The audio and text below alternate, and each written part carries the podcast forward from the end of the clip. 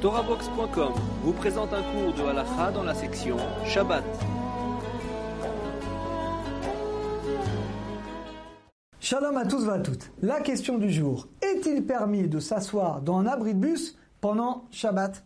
Alors en Israël c'est très courant, il fait beau la majorité de l'année, vous voyez les gens qui s'assoient à l'arrêt de bus, ils parlent, les femmes avec les poussettes.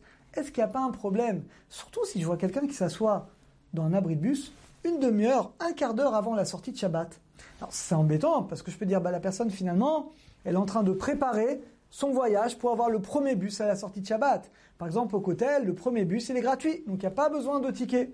Donc est-ce que j'aurai le droit avant la sortie de Shabbat de faire le trajet pour arriver à l'abri de bus? Et comme ça je prends le premier bus qui est gratuit et qui peut me ramener à la maison. Alors la réponse elle écrit bah dans le Kiddush, le Kiddush qu'on récite tous Shabbat midi, Imta qui vient du prophète Ishayahu, Imta shiv mi Shabbat raglecha. Si tu t'abstiens de vaquer à tes affaires, de parler des choses profanes, vedaber davar.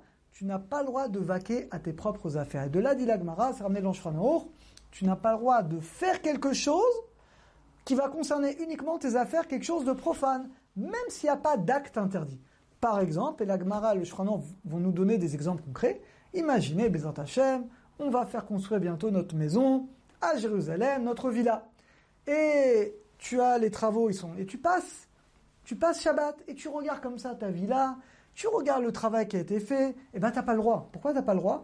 Parce qu'on voit à ton attitude, même si tu dis rien, mais ton attitude montre que quand tu es en train de regarder les travaux de la villa que tu es en train de faire construire, tu es en train de regarder les travaux pendant Shabbat, tu montres à ton attitude que tu es en train de préparer, de réfléchir à une construction à quelque chose de profane. Donc tu n'as pas le droit. Deuxième exemple, tu vas aller dans ton lieu de travail. Tu n'as pas le droit Shabbat parce que là encore, quand on te voit, bah, ça donne l'impression, c'est plus qu'une impression que la personne, pourquoi elle va sur son lieu de travail pendant Shabbat?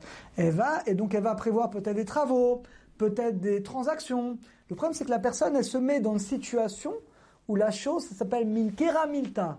On reconnaît extérieurement que la personne, elle prévoit des travaux, des transactions, du business. on n'a pas le droit de se mettre dans une situation qui montre d'un côté extérieur qu'on va faire quelque chose d'interdit, ou même qu'on va se préparer finalement à faire quelque chose d'interdit. Et bien on arrive maintenant, on a répondu à notre question.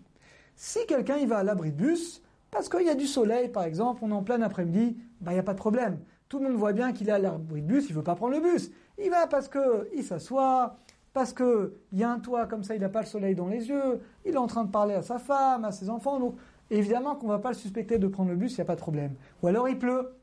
S'il pleut et la personne s'abrite dans un abri de bus, il n'y a pas de problème parce qu'il y a une raison logique que la personne, c'est pas qu'elle veut prendre le premier bus à la sortie de Shabbat, mais c'est qu'elle veut s'abriter.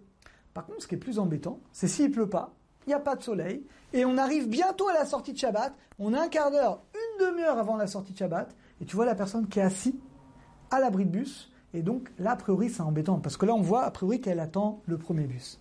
Maintenant, même ça, si la personne, elle va pour une mitzvah de la Torah, elle a le droit. Par exemple, la personne, elle a besoin de prendre le premier bus qui part du côté, qui est gratuit, il n'y a pas besoin de ticket gratuit, mais elle doit aller pour aller voir un malade, pour s'occuper de quelqu'un, d'un khatan qui doit se marier, il lui manque ce qu'il faut. La personne, elle va pour réconforter quelqu'un. Si tu vas pour une mitzvah de la Torah, alors effectivement, tu as le droit de commencer le trajet pour arriver à l'arrêt de bus avant la sortie de Shabbat, pour que dès que Shabbat sort, tu peux le premier monter dans le bus, aller faire ta mitzvah. Étant donné que tu vas pour une mitzvah la Torah, les chachamim, la Torah te l'a permis. Mais si c'est juste pour rentrer chez toi, tu n'as pas le droit. Tu dois attendre d'abord que Shabbat finisse. Tu dis Baruch Hamavdil ben Kodesh Lechol, et après tu vas te rendre finalement à l'arrêt de bus. Et pour t'amener, je vais vous raconter une histoire incroyable qui est ramenée dans Yalkut Shimoni. Le Midrash raconte c'est un chassid, un homme pieux qui était très pieux. Et une fois, il avait un vignoble, il est, il s'est baladé dans son vignoble Shabbat, il n'y a pas de problème, on peut se balader Shabbat. Mais il a vu qu'il y avait une brèche. Et il a juste pensé, il n'a pas dit, il a dit, tiens, mince, je vais la réparer après Shabbat. Après, il s'est dit, mais c'est pas bien. Il n'y a pas d'interdit de penser au business, mais c'est pas bien parce que ça gâche un petit peu la joie du Shabbat. Eh bien, cet homme-là, ce pieux-là, il s'est puni tout seul. Il a dit, bah, puisque j'ai pensé pendant Shabbat, je ne vais jamais réparer de toute ma vie cette brèche-là. Et ça me rappellera l'importance et la sainteté du Shabbat. Vous vous rendez compte le niveau qu'il avait Comment Hachem l'a récompensé Il a fait pousser un caprier, un arbre d'une valeur immense à cet endroit. Et il est devenu très très riche. Nous dit le Harizal, qui était cet homme c'était le Gilgul, la réincarnation de Tselophrad. Vous savez, Tselophrad, c'est ce juif qui a transgressé Shabbat dans le désert.